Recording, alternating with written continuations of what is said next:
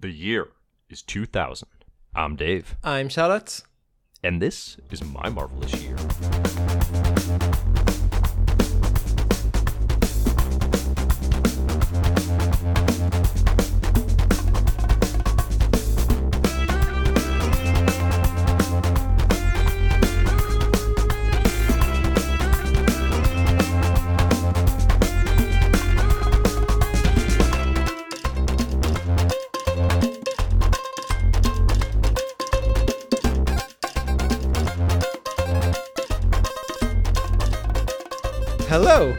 Welcome to My Marvelous Year, the comic book podcast and reading club where we go through the best of the Marvel Universe. Well, the best, where we go through the sum of the Marvel Universe from its origin to Yep. today. Um, I'm Charlotte, your comic book rainbow belt, and I'm joined today by someone who is secretly a tinier, older, and angrier version of himself inside a giant flesh suit. It's Dave Buesing. How's it going, Dave? Hey, it's going really well. Yeah, I honestly, it's like Secret is out. Secret is out at this point. I've been getting progressively tinier, definitely older, as I've been doing Comic Book Herald and the My Marvelous Year Club here. And it's like you can only hide the fact that you're a little person inside of a bigger person for so long. yeah, there's there's a real shelf life on that secret. I gotta, you know what, Charlotte? I feel like we've talked about this before. I love it anytime that happens in a story. The little Shi'ar guy who pops out of the bigger Shi'ar Yeah. guy in uh, in the Phoenix Saga, huge fan. Should know their name, don't. Um, Oh, it no happens idea. in Transformers more than meets the eye. Kind of, I won't, I won't spoil who because if folks haven't read that run, it's actually a really good twist. But uh, yeah, yeah, big fan, big fan of that. Less so of these comic books. yeah, th- there's some interesting so. stuff, but um, yeah, we're gonna we'll talk about it. It's uh, so we, Well, no, no, please go on. yeah, so so we're doing a, a full X Men event today too. Well, one event with uh, a slightly smaller event uh, tacked uh, at the end of it. Um, I mean, ki- kind of in the same way. uh, So the two events are uh, Apocalypse the Twelve is the name I think, and then the Ages of Apocalypse. And it's kind of in the same Yeah. way that Age of Apocalypse was brought by Legion Quest, but here it's the opposite. You have uh, first the big longer event, and then uh, an epilogue uh, that is uh, Ages of Apocalypse, and it's um, really trying to get that um, I don't know that enthusiasm around Age of, Aco- Age of Apocalypse back, and it um, doesn't necessarily succeed here. Um, yeah, yeah, we're really trying to s- starting starting continuing to see the how the X Men failed to to excite after after the nineties, and uh, that they're in great need of a of a of a Morrison to to come here. Right, right. I mean, that's definitely been the build of the last few years of X Men comics, where Yeah. we're like, as we're reading it, we're like, man, I cannot wait to get to the renewed vision of a creator, Grant Morrison, Frank Quitely, who are like gonna do something interesting because X Men comics are rough at this point in time, and I've said that before. You know, it was really funny last night. So we record early, and last night, Charlotte, we get the chat from our esteemed co-host Zach, who's like, "Hey, I'm out tomorrow." Didn't explain, wh- but like, I like to imagine that he sat down to read. Uh, what he read one issue of the 12 and was like, "Nope, I am out." like, and, and you know what? You know what? Fair because I'm very actually very interested in two things about this sequence. I'm Um, am I want to know if it's the same. I also have two things I am very interested in, and they like have to do with more recent X Men stuff. So I don't know. We're gonna have to to Okay. kind of uh, walk around that to to not spoil stuff. But there are some things here that made me think of stuff I like. Let's you know what? Here's what we're gonna do. Here's what we're gonna do, Charlotte. Let's let's alternate. Well, you'll say a thing you're interested in. We'll talk about Yep. that. I'll do one that I'm interested in. We can alternate our two things. And if we're gonna talk about more contemporary stuff, we'll just we'll just put a little spoilery tag up front, okay? Um, I know a lot of the club likes to read in, in chronology with us, and we love you for it, and that's the plan. Uh, but if we're gonna get a little more contemporary, you know, we'll just mention as much. But Yeah. because I think here's the thing, we're gonna have to do that because otherwise this episode's gonna be seven minutes long. like there's not, there's just not. There are so many comics in this stinking crossover. It crosses over with everything in the X Men line through Cable and Wolverine and all that. and the 12 is just like a massive flipping slog and Yeah. a dud. Um, so let's let's talk about the things that interest us about it because I do think there's some stuff. Yeah, and to be to clear, do. like it's to me for me it's stuff that like I see in this could be made better and have been made better. It's not stuff that I actually enjoy in this. Um There's there's literally one issue of this whole thing in the Ages of Apocalypse that I genuinely enjoy. Okay. There's one issue that I like am genuinely into. okay. so all right, let's let's hear your first thing. Um, my first thing, it's it's hard. It's hard to talk about without spoiling anything. But the the whole idea of what Apocalypse is trying to do here and what the twelve are is like twelve mutants that, if brought together, like their powers combined and their energies, could make Apocalypse into a god. Which Yeah. s- I mean, sounds dumb, but it's not dumber than uh, than most uh, Marvel comics. Um, what I see in that that's interesting is echoes of what uh, 2021, 2022 Marvel would call, and X Men Marvel would call um, mutants with cir- circuits. I think is the- Yeah. yeah Uh huh. and like using powers together and like building on something like the the fastball special but making it bigger and using uh using individual m- m- mutant powers together to form systems and evo- what would be called technology in recent uh, in recent comics that's a fun idea to me and the like there's a page that I think is just someone explaining it, but in my mind I see as a as a Hickman data page of uh, someone Right, right. explaining the that like Polaris and Magneto are the two opposite uh, magnetic poles, and um, Xavier represents the mind, and then like you have other powers of mutants that are like represent ideas of the world that combined will make in, uh, apocalypse into a god like that's that's a fun that's a fun superhero idea that i can see and that Yeah. i've seen being made into more more interesting stuff Yeah, for sure. No, I think the idea of I mean there's two parts to it, right? There's the the idea that like there are 12 prophesized mutants yeah that can come together either for the purposes of like mutant ascension on earth or to be manipulated by apocalypse into his own ascent to godhood of sorts. yeah That's some that's some fun Marvel mutant goofy stuff. yeah and um, and then just on a simple level, the synergies of combined mutant abilities. I mean, uh, you know, just think of like Ultimate Alliance 2, the video game, Yeah. where it's like, oh, if I play with Cap and, and Iron Man, I can blast repulsor rays off Cap's shield. Just the fun, how powers combine stuff, um, what they represent. Like, there's, yeah, like that is conceptually appealing. there's nothing, there's nothing wrong on paper with the idea of the 12. I don't think. Yeah, it's funny. What were you I, I am less interested in like the, the prophecy part of it than I am in like Apocalypse seeing that and crafting his also almost like almost a spell. Like it almost works in a more mystical than scientific way of like mm-hmm. assembling mutant powers together as like ingredients to a spell is like a very fun idea to me. And I'm more interested in him creating that than that being a, a great ancient prophecy, which it's I, I honestly I'm I just read those and it's still a bit it's a bit foggy, but I I think it's kind of a prophecy, but like it's not it doesn't matter that much the specifics of how it works. What's important that Yeah, so let's- can use them. let's talk about the history of the 12 because that's actually my that's my first thing that is interesting Okay. about this series to me is is the history of this because i think for pretty much everybody reading it's going to feel like oh this is like a new weird thing right and it's like maybe like it you know the seeds uh, start being planted in like the alan davis x-men run which starts around issue 90 aka the time when Wolverine died and Professor X split up the X Men, but then it turned out Wolverine was a Skrull. We passed over that. we, we skipped we skipped over that part. Um, so that the history of the Twelve though actually goes back to like the Louise Simonson X Factor and Power damn. Pack. Um, and this was something I was not aware of until I think I was researching like Franklin Richards.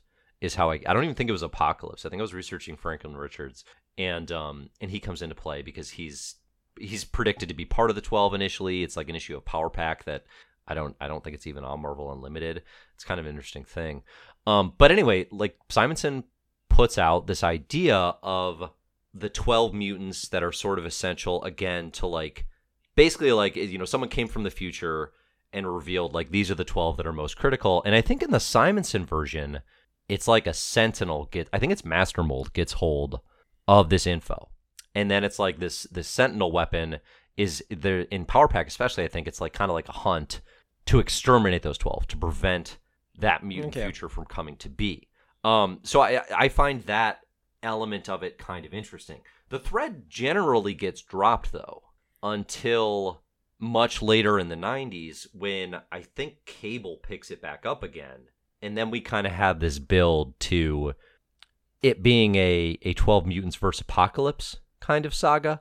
Um, and then what Alan Davis does is he warps it in a different direction and he makes it a part of Destiny's Diaries. And this is an issue of, I think it, it's like X Men 93 or 94, which I have definitely reread for the Destiny components. Yep. right? You know, semi recently. And uh, Kate Pryde, or Kitty Pryde at this point, finds Destiny's diaries because Destiny's dead. She's she's dies way back, you know, by Legion slash Shadow King in the you know late '80s, early '90s, and um and she Kate uncovers the diaries here, and the big thing that they find in there is this like mystery of the twelve.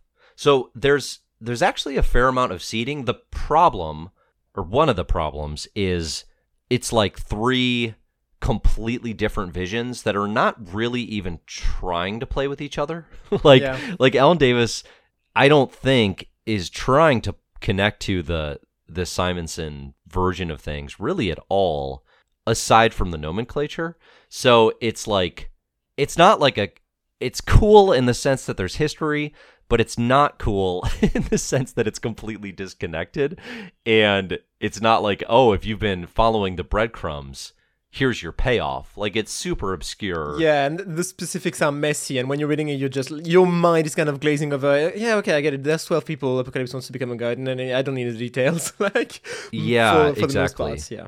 Yes, for sure. Um, but I do like I it's one of those things where it's like, okay, I can see with the history and with the premise this potentially becoming something cool. Yeah.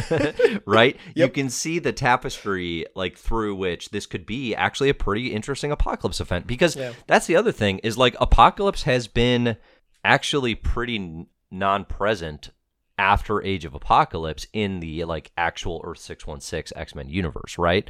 Like we actually don't see a lot of apocalypse really from like um really after like extinction agenda you know? Because obviously age of apocalypse is is all apocalypse all the time but that's an alternate reality. Yeah. and then x-men comics actually like kind of take a pause. So this is like a big return of i mean the ex villain of the 90s right? I mean i guess magneto right has a big 90s as well. Um but you know if if anyone has certainly most improved player is going to be apocalypse in the 90s and uh and you know this is the big comeback. We're doing a huge apocalypse event. It's going to involve everything. Like just on paper i'm getting a little excited about that but then you actually read it and it is just the most convoluted dregs of of comics and it's it's so disappointing. And i mean yeah the whole thing is really just apocalypse collecting 12 mutants putting them in bubbles. He's got a whole wild plot here to like distract the x-men with Skrulls Which is very funny how the how easily the X Men get duped by the by the Skrulls, uh, like Yeah. pretending to be Alex Summers and, and other and other dead X Men or, or people like that, and every Yeah. single X Men is like, "Oh, Alex, you're back," and goes back to them and gets taken that way. It's it's kind of funny how dumb they're portrayed to be. Um, yeah, right. They're tricked easily because, like, once you once you see a Skrull reveal, like, you should be on edge, Yeah. like permanently. You know, Yeah, right? they like, you just should, got you know, tricked by by Skrull Wolverine, and then they're they're still at it. Yeah. Uh huh. Exactly. It's that fool me once. Yeah. You know, sh- I will- saying, I will but it's, say- it's over and over. I find very fun the the visual of a battle between the X Men on one side and on the other side an army of Egyptian phar- pharaohs looking guys and Skrulls together is a very fun visual for an army. Right. It it looks like Right. I'm I'm watching. Do you know the the video game um, Totally Accurate Battle Simu- Simulator? I do not know. It's a it's a simulator simulator game where you can just like create armies of random people and pigeons and ducks and tanks and anything you want and just make them fight each other and see the results and it has that fun feel to me to me like of just run random battles of people who don't match aesthetic wise but are still on the same side that's very fun to me Yeah, yeah. No, that's Yeah. a good comp. I mean, I think the Skrull stuff too is like I don't want to give it too much credit because it's not it's not well done No. in these in these comics, but it is a little predictive of kind of how Skrulls are going to play a role in the Marvel universe. Like X-Men kind of tap into oh, what if with the Skrulls a little bit in a way that we haven't haven't really seen. Yeah, so like I- I think that's like a, a third semi thing I like here, whi- is like the fact that first of all, Apocalypse is dealing with the Skrulls, and like just on paper, Apocalypse in space is always a fun Yeah. idea. Um, Yeah. and yeah, dealing with the idea of mutant Skrulls, like going deeper than what we've seen in uh, what even was it? Uh, Cadre K, I can't remember in what that was. Um, but like the idea, in in maximum security. Yeah, yeah, right, Maximum Security, which we just read, and I've already forgotten Maximum Security. Um, You know what though? Like as you're talking about that, I have no flippant idea what the chronology is between Professor X being Yeah. Cadre K and Max because that's not Security mentioned at all. I and think, all of this stuff. I think Maximum surely that Security comes follows this. after this, yeah, but it like, must. has Professor Xavier created the whole of K between those two things? I don't know. Um, I maybe. think I think so. I think so because I think so because this is like early 2000s, and I think that Maximum Security event is like late 2000s. So probably these we should have done these um, episodes in reverse order, I guess. But I don't Uh, remember any because here we only see one, or at least one mate, uh, one main mutant Skrull character whose name is Fizz, Yeah. I think, um, who like comes to the X Men for help and is taken in and like he he helps them again against Apocalypse and like uh, seeks shelter with them.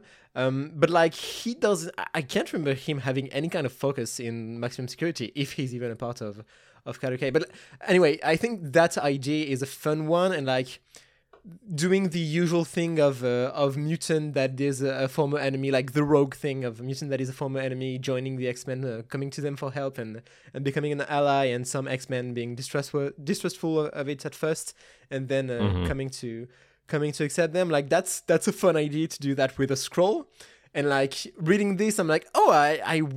I hope they do more stuff like that, and then I remember I've read more X Men com- comic, and they don't really do. At least it's not like Right. a big story focused uh, focused around that. Like you see examples of it, but it's always the same thing. It doesn't go way further than that. I don't. I don't think.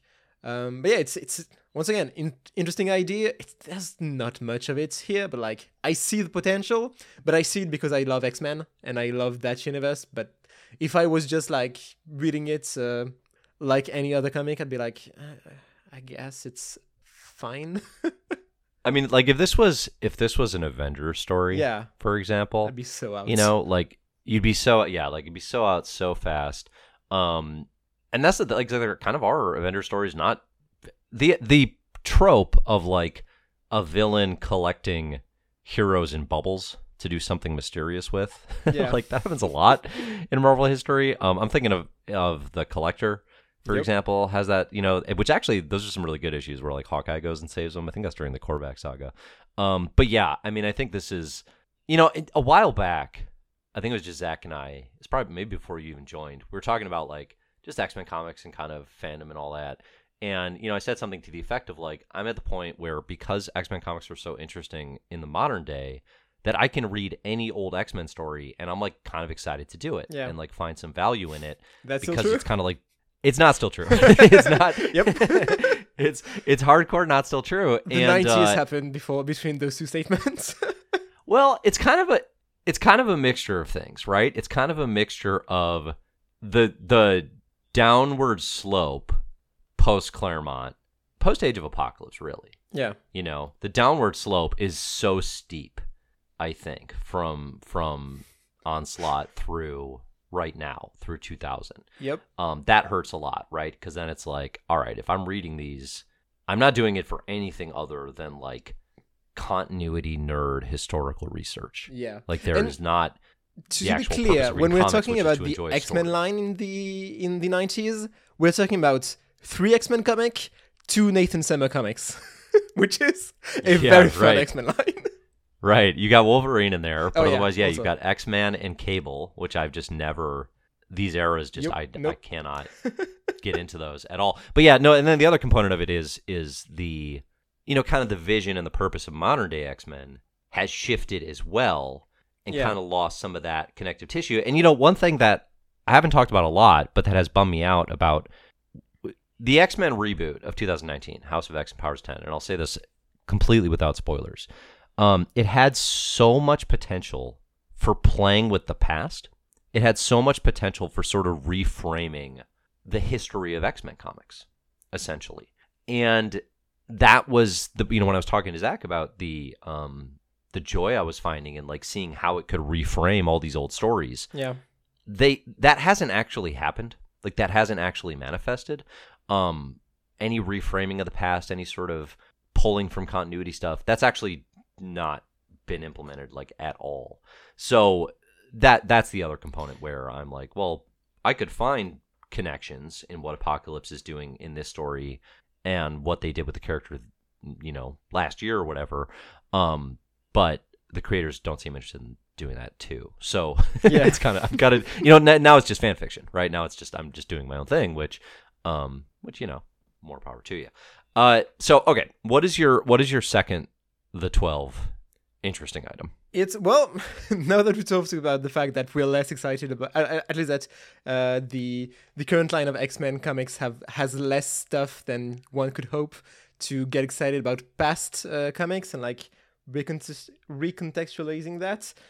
Yeah. I'm really excited in what's uh, in stuff that is in this comic and that Al Ewing is doing currently, and some Hickman stuff. okay We like the idea of hmm, um, well in in one of the issues of uh, Ages of Apocalypse, so Ages of Apocalypse is like Apocalypse is messing with time stuff and like putting different X Men in different time contexts and like alternate lives for for the X Men. And one of these is like I think it's in this one. It's a, it's a far future thing, or at least like end of the 21st century uh, type of thing, where the the X Men and mutants in general have become like the peace force for the entire solar system, or may, maybe even the galaxy, and like they're Yep. they're the ones keeping the peace and being an important political force in in the galaxy. That's an incredibly fun idea that Al Ewing is doing kind of right now, and that's like some of probably my favorite comics uh, at Marvel right now. Um, so so we have the same we have the exact same second Yeah. entry because that issue specifically um i think it's X- is it x-men 98 I think it's the very final issue of the list, which Let's- is Let's verify as we talk about it. But that Yeah. issue is um I think it's written by Al Davis. And so so the way the 12 ends, the 12 ends with um Apocalypse trying to conduct this mutant circuit to ascend to power and as he's doing it basically Cyclops I think I said Cyclops there, Cyclops which is just that's just name. Cyclops in a in a crop top, I think. that, that's Um, best. Just Cyclops. looking good. yeah, that's just Beachbody Cyclops. Yep. Uh, but yeah, no, it's X Men '98. Okay, so that's what we're going to talk about. But at the end of it, uh, Cyclops jumps in the way of whatever you know, MacGyver. It's not X Men 98. Oh yeah, it is. Sorry, it is. You're right. Yes. Um, and Cyclops jumps in the way, and what happens then is instead of Apocalypse like transplanting his godhood powers into the already Omega like powers of Nate Gray, is like Apocalypse and Scott Summers combined in this weird apocalypse. Cyclocalypse. Yeah, one of the two. Um, and that is going to leave Cyclops with like the memories and sort of the personality imprint of En Sabah Nur Apocalypse. And that is the one thing that as you go into the more interesting X-Men comics that we're going to read soon, that that kind of lingers a little bit because it Okay. is going to impact Scott's psyche of a sort. And and particularly it's going to impact kind of who he is, but then also like how he's relating to Jean Grey because they are still married at this point, but even at the start of this event, they're like they're kind of like, do we leave the X Men? Do we go? Like, they're, they you can tell there's like a little fraying at the edges Yeah. Of that historical Marvel romance. Um, but okay, so that's how it ends. But then you know what that sets up, yes, is Age of Apocalypse. These alternate realities where Apocalypse is trying to like still maintain the power. I guess ostensibly, like that's what's happening, but really it's just like an excuse to do like five alternate reality stories that Yeah. do not like this this this crossover makes no sense. I mean, uh, like this this Ages of Apocalypse is one of the most convoluted Marvel things I think we've ever read Yep. in terms of like trying to actually follow a through line. But the thing that we both like is Age of Apocalypse, X Men number 98. This issue flipping rules. I love, love, love this comic. It's written and drawn, written and penciled by Alan Davis. We got inks by Mark Farmer. I based like a whole video about this.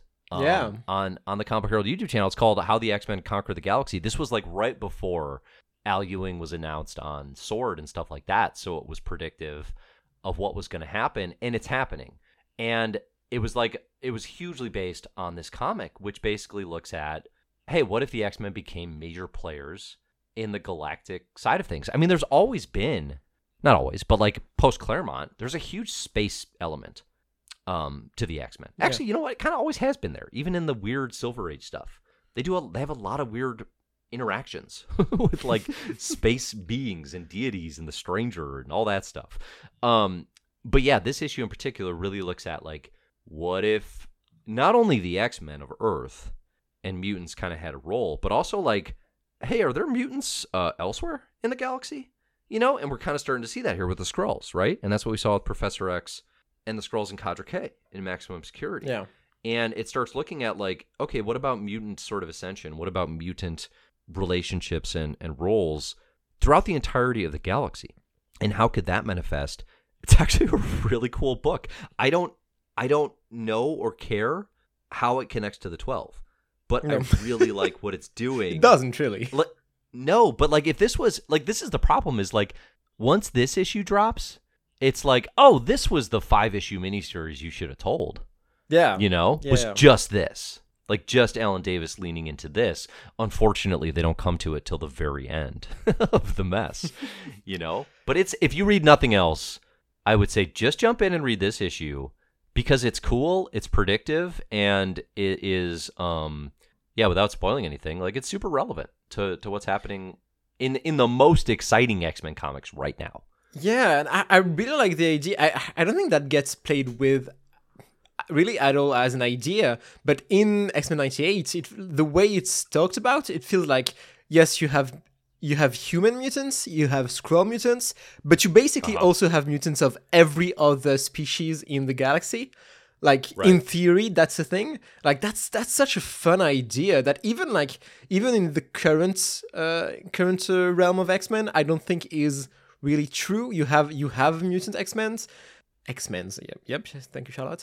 Um, even one you, we've seen at this point, you have Warlock. You have uh, here, you have uh, well, you have Fizz, but who doesn't get played with in, in recent comics, and you have other examples of it. But yeah, that's and like that's a fun idea in what it can mean for what like discussing what a mutant is and the themes of that like what defines a mutant. Is it someone who has an x gene? Is it something deeper than that? Like that's that's an idea. That isn't present at all in this comic but like in the version of this that is a 12 issue event in that universe maybe you know like that that could be an interesting thing to to to talk about and discuss it's not here but yeah No, it's not, but it is it raises the question if you weren't asking it before. And I don't know, it can feel like kind of a semantic thing, I suppose, as far as like okay, what's a mutant? How do we define it? What is it technically? But it does kind of become an important thing to at least align on as a creator, right? If you're telling these types of stories, because it sort of dictates what the X Men's role in the galaxy can be, right? Like, you know, do we consider Warlock a mutant or do we consider him, you know, a, a different, I don't even know what you'd say, just like a, a deviation from the Technarchs, Yeah. right?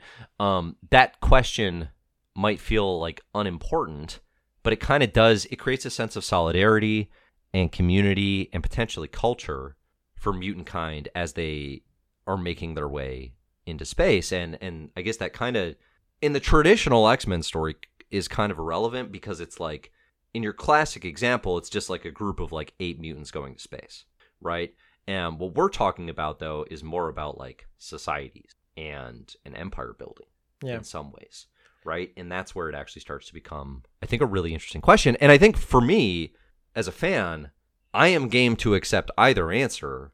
It's just up to who's telling the story and how are they gonna define it. Yeah, I think it's like, as long as they define it and are consistent, I yeah, okay, let's go.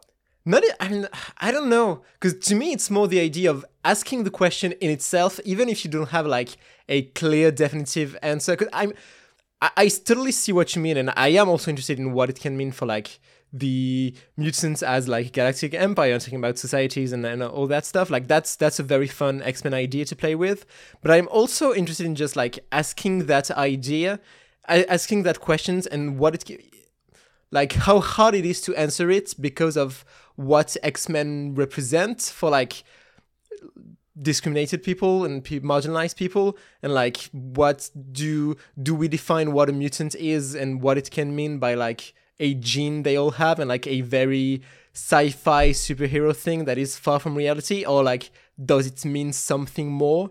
Like in the idea that it is like the Skrulls are like the the mutant Skrulls at least w- w- the way we see it in uh, in maximum security are basically suffering a genocide. Like there, there are things like that across the, the galaxy and like that idea of solidarity between mutants of uh, of different worlds like is a very interesting idea and like i don't think it, we need a definitive answer to what a mutant means specifically and like just asking that question and exploring the the depth of, of what mutant can mean in the in the Marvel universe like is an interesting uh, question to explore even if there is like there isn't a law explanation uh, specifically uh, that is uh, given at the end Yeah, yeah, I think you're right. Ultimately, I mean, I think like as far as the genetics of it, yeah you know, the oh, the, a mutant is defined as having an X gene and blah blah blah. I do not care. Like I don't, I don't understand genetics in reality. I don't need to understand them in the comic because then it gets into I think what it also gets into like the the Eternals, the Deviants, uh, and uh, Yes. Because I think technically, aren't all Skrulls deviant Skrulls? Like they're the equivalent of deviants for the Skrulls. And then in recent years, like mutants are kind of deviants, so maybe all Skrulls are mutants. I, I don't know. No, I, like yes, like these are the types of semantic arguments Yeah. that like you can make a case for. Um, but then it's like, okay, but to what end? Is there a story to be told based on that? How does that impact these characters? you know, Yeah. in any meaningful way. So I think to your point about, I don't care if the Skrull, the Cadre K Skrulls have the X gene. I do care that because they're perceived as mutants, they're combating an attempted genocide. Yeah. Like that is the, it's the mutant metaphor, but then it's also like okay, there's now a, a relationship and empathy and story to be built on top of that. Um, so again, I'm very flexible in terms of like who can and can't be a mutant. I think it's I think it's like anything, honestly, where you kind of just don't want to overdo it. You know, like Yeah. like mutantdom in the Marvel universe is limited, right? There are limitations on the numbers, and it's why they they reflect a minority metaphor, right? I think if you go out in the galaxy and it's like actually mutants are everywhere, um, you can tell that story, but it's a different story now. Yeah. You know? Um and and now it's kind of now it's a story about a minority finding that actually they're the galactic power, right? Which again, maybe that's an interesting story, but like that's never been the bent of the Marvel universe. So yeah, I'm I'm super open to this. I think for me though, it's just like there's so many opportunities, there's so many angles you can take this line of thinking. Um, and it's kind of wild how this issue drops, and then like when I think about the next 20 years, or no, like really, you know, almost 20. I guess it's like 18. The next 18 years of X Men comics after this, and like think about the times they spend in space and kind of the relationship to the galaxy. There's like one significant thing I can think of. Yeah. and uh, ironically, it's during the Ed Brubaker written Uncanny X Men, which is which is probably like the least of what he's known for. you know? yeah, I didn't even know Um, that was a thing. Yeah, yeah, yeah.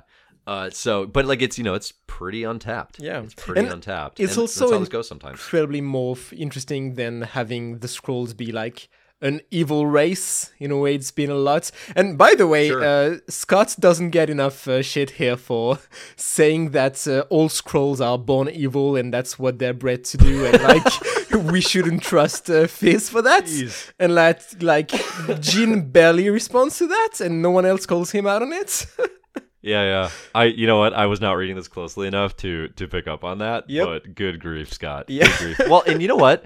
It's funny. Not not that's funny, but like, this is the end of the most boring possible Cyclops. Like, this is the era of when people think of oh Cyclops is boring and I don't like this character, which is like a stereotype that definitely has followed, I think, through X Men fandom, and it really gets cemented with the way the characters underutilized in the films. Yeah. You know, um, this is the, this is finally the end of that era because it's true. Like for the majority of the '90s, that is the Scott Summers who was present. Is is the Boy Scout team leader. I mean, the most interesting stuff that you can say about Scott during this era is probably just like, kind of like just the fact that he's building a family in the weirdest possible way. you know, Yeah. with time travel and losing his son and not actually having him. Like that's the, I guess, the continuity relevant stuff. But it's funny, like when you actually look back in the '80s, right, and the Claremont stuff, especially post Burn, Scott Summers is like fascinating. Like he's a jerk. He's a mess. Um, he's he's a flaw, super flawed team leader. He loses leadership to a powerless storm. He marries a clone of his deceased wife and has a kid, and then bails on her at the first opportunity. Yep. Like that's an interesting character, you know. and He's now he both has terrible. three children and no children at the same time Yeah, yeah, right, right. Which is like, like, as a father, right? As a father of three, even. Listen, you have those moments where you're like, How many of your kids something. are from alternate timelines, Dave? Be honest. well, that's the thing is like, listen, when you just want to play video games at night, it's like I'd, I'd, I'd give them to an alternate reality for a couple hours. You know, it's like we, could- we could do that. Um, but big like, but like all the time, all the time, that'd be way too much. That would make Yep. me incredibly sad. um, but then Scott is like, you know, it's like he's not. I, that that person should be emotionally devastated all the Yeah. time. You know, um, uh, to lose. Yeah. Anyway, Scott Scott handles it a little too easily. I Yeah. think I'll say that. Agreed. Uh, okay, but this is this is definitely as we move on to new creators. Um, we're going to be entering a good Cyclops era, and it might be it might seem hard to believe, but it's coming. It's coming. Yeah. I mean, Okay. I mean, I'm I'm I'm excited for that. Like yeah, yeah, like you said, it gets cemented by the movies that Scott is an is a Boeing character, which I don't think he is. At, at least I don't think he has to be. But uh, yeah, I'm.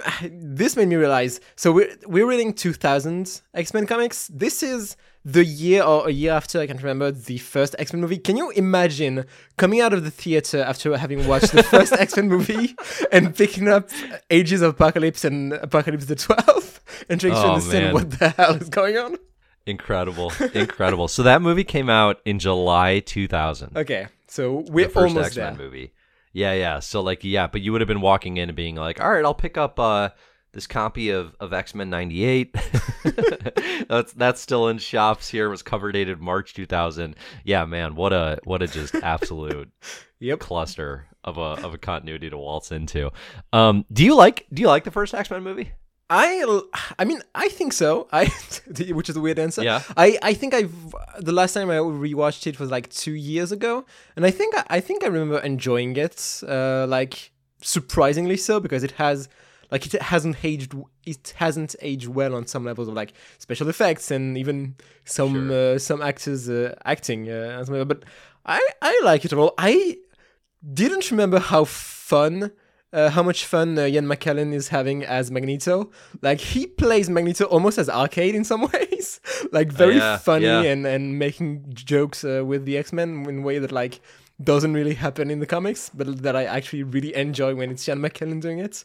Yeah, I don't. I mean, I've Ian McKellen can do no wrong Yep. in my view. Like, I'm just uh, absolutely over the moon for his performances as Magneto and Gandalf from this era. Yeah. Like, like maybe the most important man in my life from from 2000 to like 2004.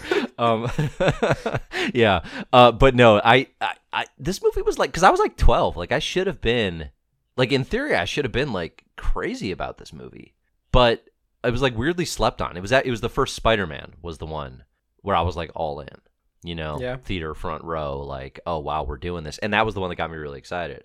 Um, it wasn't it wasn't the first X Men. I remember liking it fine, and then the second X Men is like my favorite movie of all time, and I'll never watch it again because I, I'm too scared that that'll get changed in my adulthood. Um, but yeah, no, I, I did not have. I know I like it fine. I don't have like massive criticisms of it, but I definitely didn't watch this and think like X Men are here, baby. Yeah. you know, like I don't know, it didn't it didn't hit me over the head like I that. don't know. I, I watched it. I still watched it before most of uh, before reading most comics. Like I think I watched it after watching one of my first uh, Marvel movies, which was Days of Future Past. Um, but yeah, Yeah. I watched it. Yeah, probably 2014. And I, I think even then uh, I remember I, I really liked it at, as my first uh, movie, which I was too busy being uh, having just been born in uh, in 2000 to watch uh, the movie when when it came out. I'm surprised your parents weren't in the theater. Yep. and like you know it was kind of an emergency birth right there but they didn't want to leave and miss the movie they Can were like what's what's gonna been born happen in like a showing of X Men One in 2000? That'd be an amazing origin story for me. It would be the the perfect origin story Yeah, absolutely I- and and would cement that you definitely have the x gene like like unquestionably like anytime someone argues with me about any X Men stuff, I can just say I was born in 2000 in the theater watching X Men One. You can't argue against that. Absolute argument uh winner for sure Yeah, if you were born during that. a showing of uh, X Men One in 2000, please uh, give us a call. We'd love to have you. Uh, please write yes my marvelous year at gmail.com we do want to collect that entire audience Yep. Amazing. Um, okay, so yeah, no, it is interesting though that like, I mean, I think the history, even now with the MCU, like the history of Marvel Comics, actually like sort of tying in and acknowledging that like there are movies happening is pretty bad. You know, we kind of talked about like in in '98 with Blade, even like you start to get some miniseries and stuff, you know, but it's not like there's like this massive. Even with Marvel Knights, like they could have been like, there's a Blade movie. Um, hey Priest, can you do a Blade series? Like they don't do that, you Yeah. know, like they just don't pull that trigger. and uh, you, like, you see characters shifting closer to their movie com- counterparts but you don't see a push to like an editorial thing of trying to to make comics uh, more accessible to to moviegoers like and so people just check out the the comic because oh that that character looks like the one I just watched but then they just drop it because it's incomprehensible Yeah, yeah, for sure. And we are, you know, we are going to be getting into the era of everyone wearing leather. Um that's that's like, you know, Matrix is happening, this X-Men movie. Um Doc Ock's getting he's getting his credit card ready for some leather purchases, which good for Doc. Good for Doc, but also of course the X-Men. Um so all right. So I don't think I don't know, do you do, were there any other items from the 12 or just kind of stuff around it that that we didn't cover yet? Not really, I don't think so. I mean, it's it's literally like if you ask someone who's read some Marvel comics to picture a, a an X Men event in their head, like that's that's what they picture. It's like it hits all the the K the the squares on the bingo card. Like you have some weird time travel stuff. You have uh, a long time X Men turning against uh, their their old time friends, which is added Uh-huh. by the fact that they're also being mind controlled, which is uh, another square that's being ticked. Like you get to you get to put a free space on any card on the board Yep. if the person being controlled is also Havok because it's always Havok yep. You have uh, a death at the end that you know is going to be overturned very soon, but like everyone's acting like it, it won't. Um, Yeah. You get so i guess this kind of functions as a death of cyclops i guess we kind of bypass that because we talked Yeah. about what's oh yeah, so it's definitely be- before maximum security because in maximum security every mutant was like, "Oh, Cyclops dead. I'm sad." Yeah, we glossed over that pretty pretty hard guess it's not gonna linger guess it's not gonna linger um you know what we do need to actually write down this x-men bingo card because this sounds like a lot of fun Well, but it's To, too uh, late for that because we're getting into Morrison, and I'm guessing that's kind of six. and that's gonna blow it up, up, yeah. for sure we'll we'll bring him probably back the- for for post Morrison. Yeah, Yeah. yeah, good idea. Um, okay, cool. So this ends this ends the 2000 comics. Next, we're going into 2001.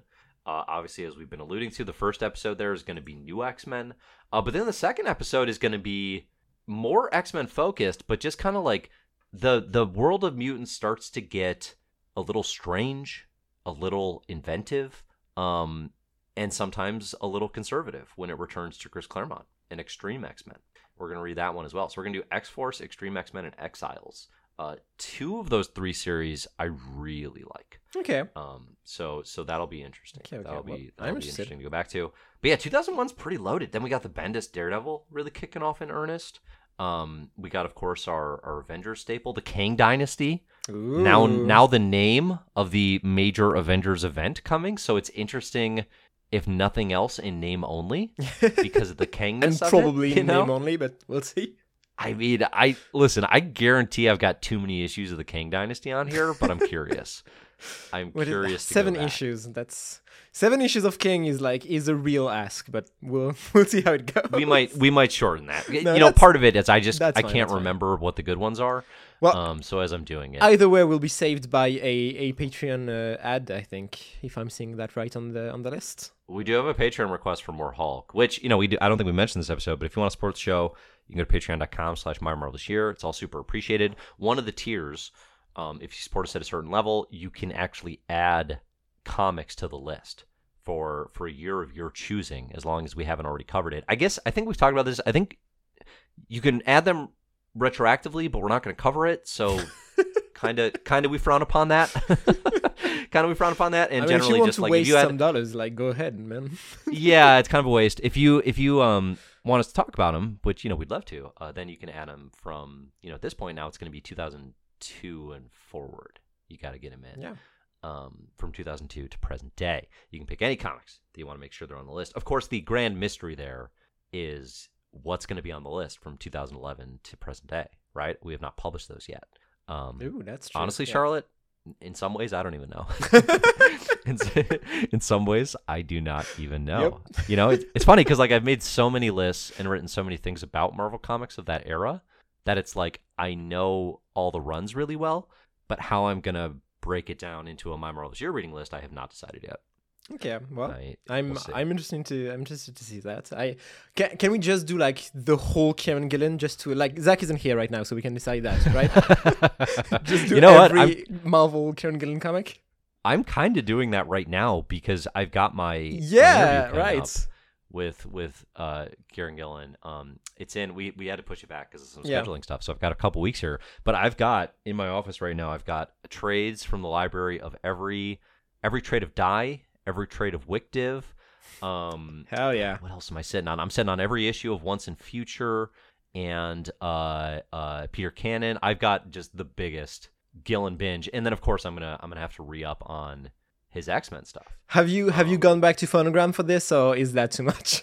Yeah, I read Phonogram not that long ago. Oh, okay. Time, like within the last couple years. So I actually don't think I need to redo that. Um, Okay. you know, Phonogram hits really effectively for me when it's talking about like 2007, 2008 indie indie rock stuff, um, because that was absolutely when I was getting into that. You know, so when it's making like the long blondes and TV on the radio references, I'm like, yeah, I was I was there for that. Yeah, I, I'm. I had those experiences. The thing is, I love Kieran Gillen. I really like phonogram. I mean, I tend to like phonogram.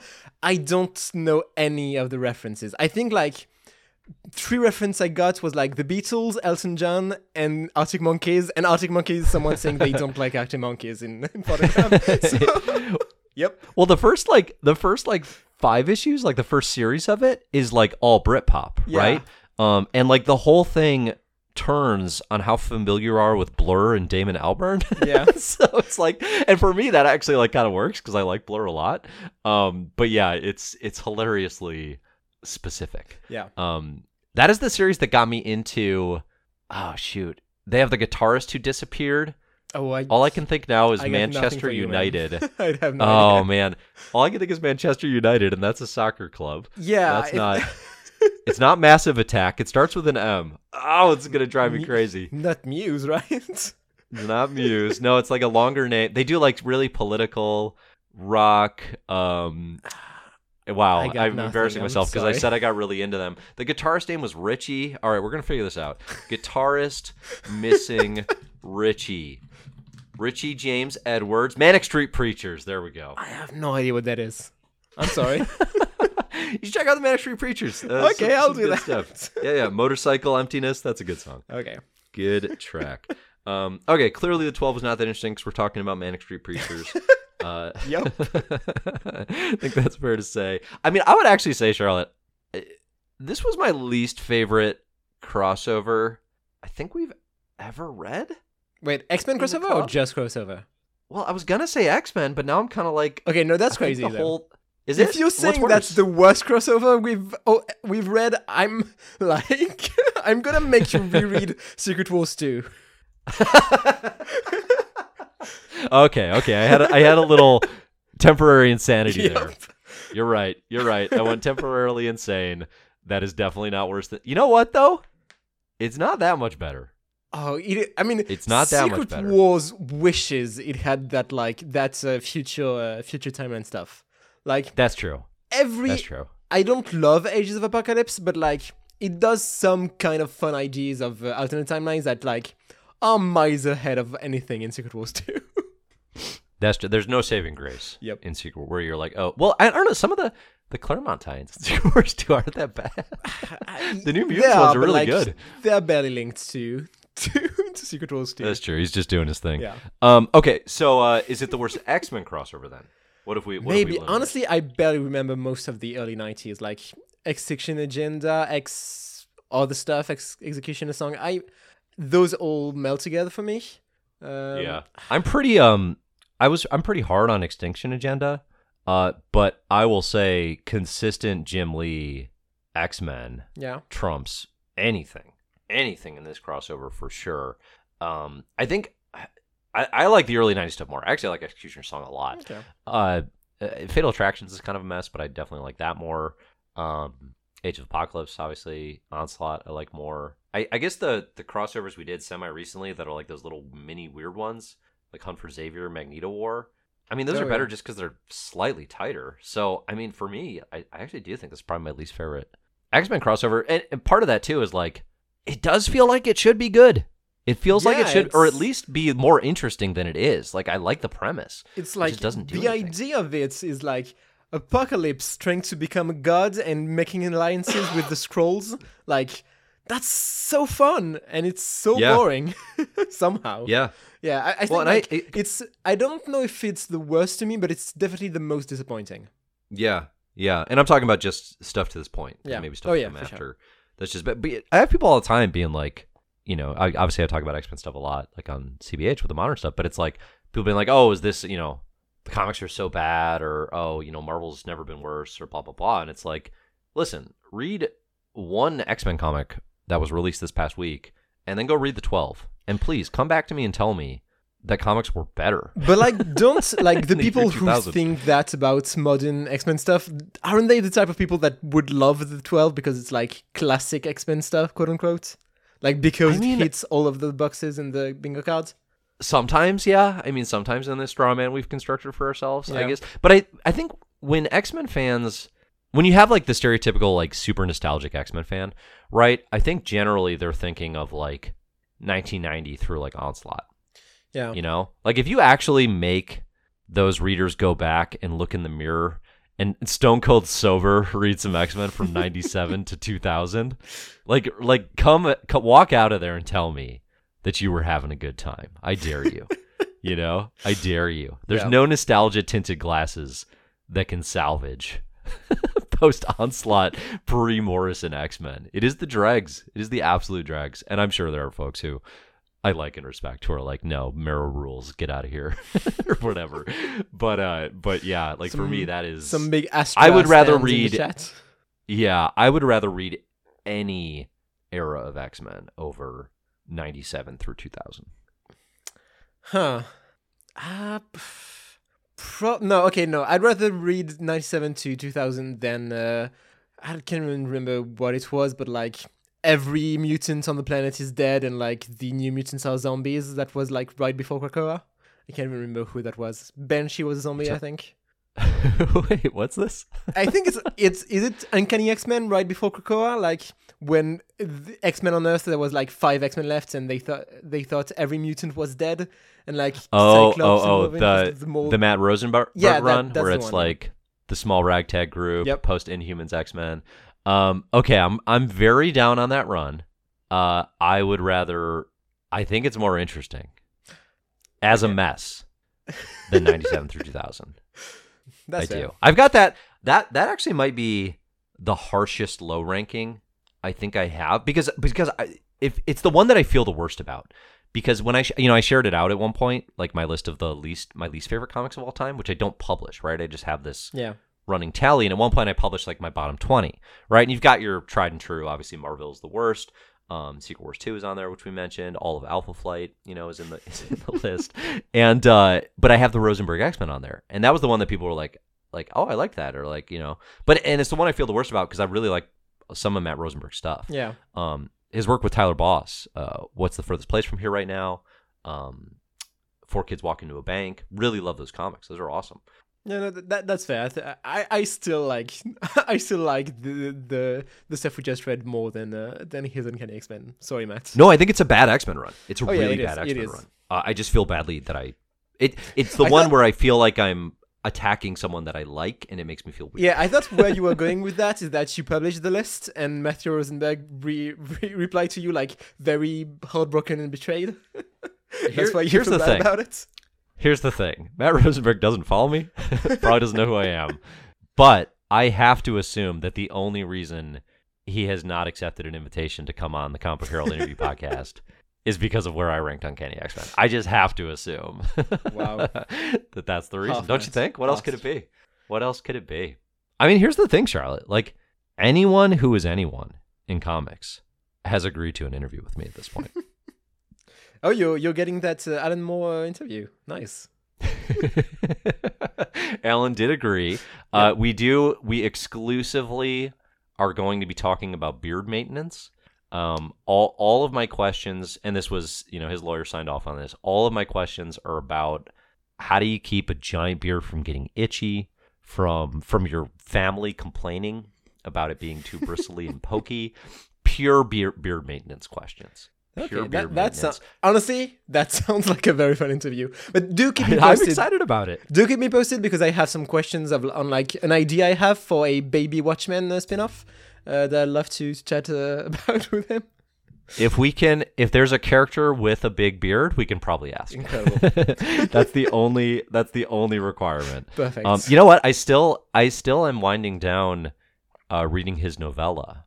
yeah. Uh, what we can know about Thunderman, actually, um, which is, it's like a, it's like a full history of comics.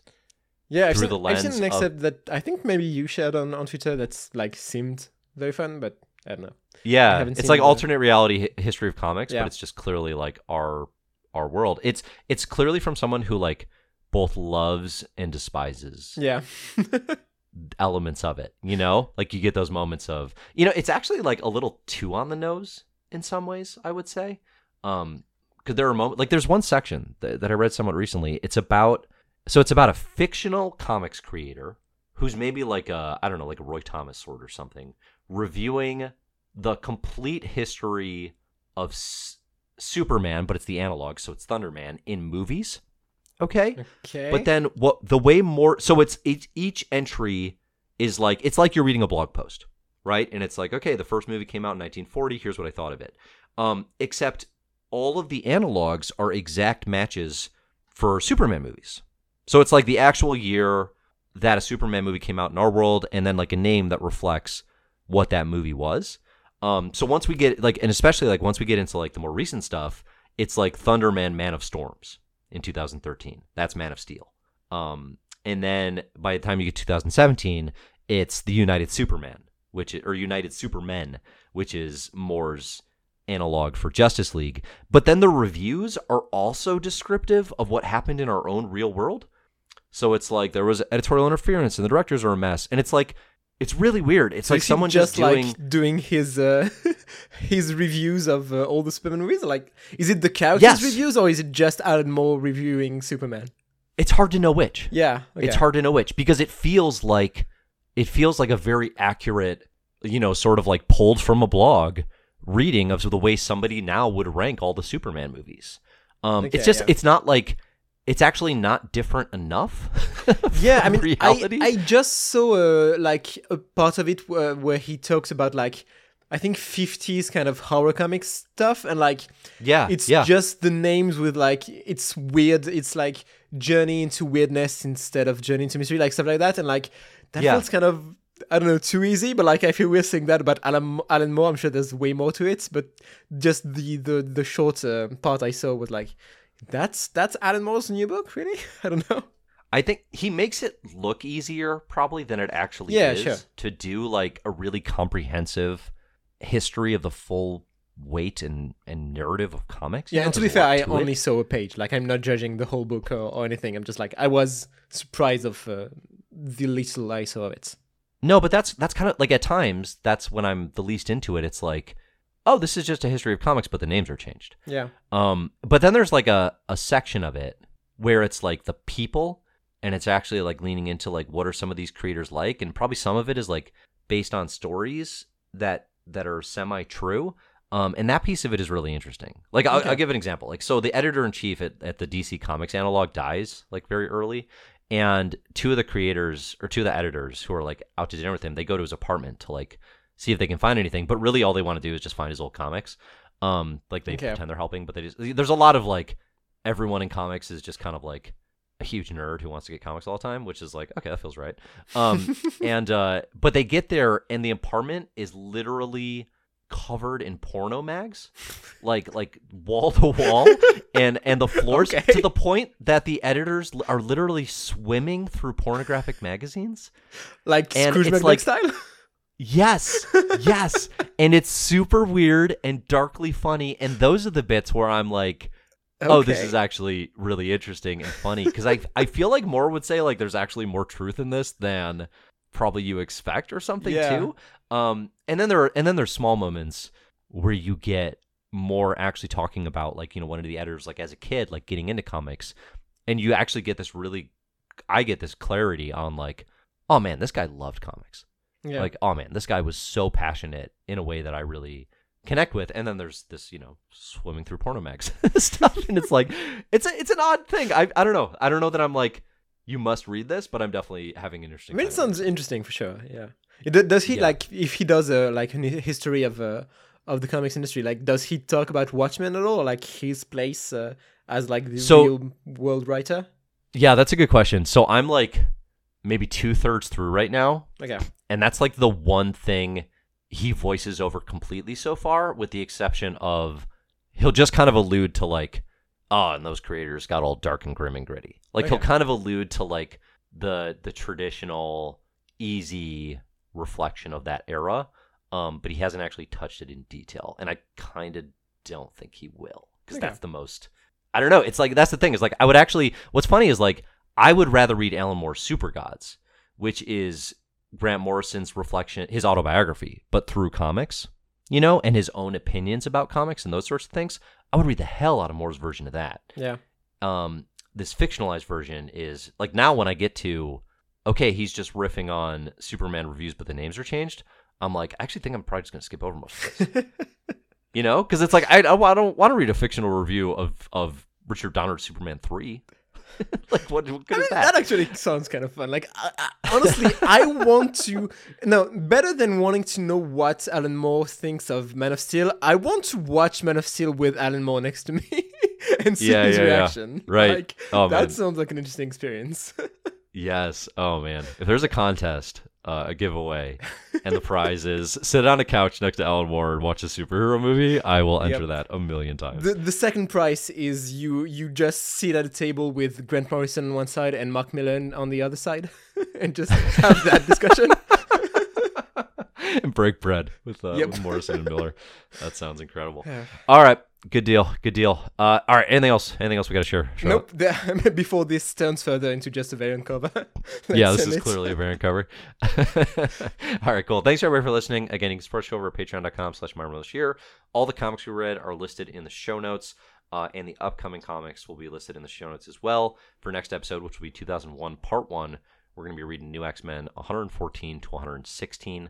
Um, this is, so the numbering here, we'll talk about this probably next time, but like, it's just the series X-Men rebrands, and it keeps the numbering. Yeah. So that's why it starts at 114. But basically, it's a number one issue. Um, so that's that's what's coming next.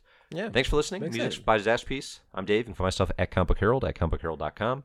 Charlotte, you can find online at My Marvelous Year. Thanks for listening and enjoy the comics. Wait, no, we'll see you next year. See you next year.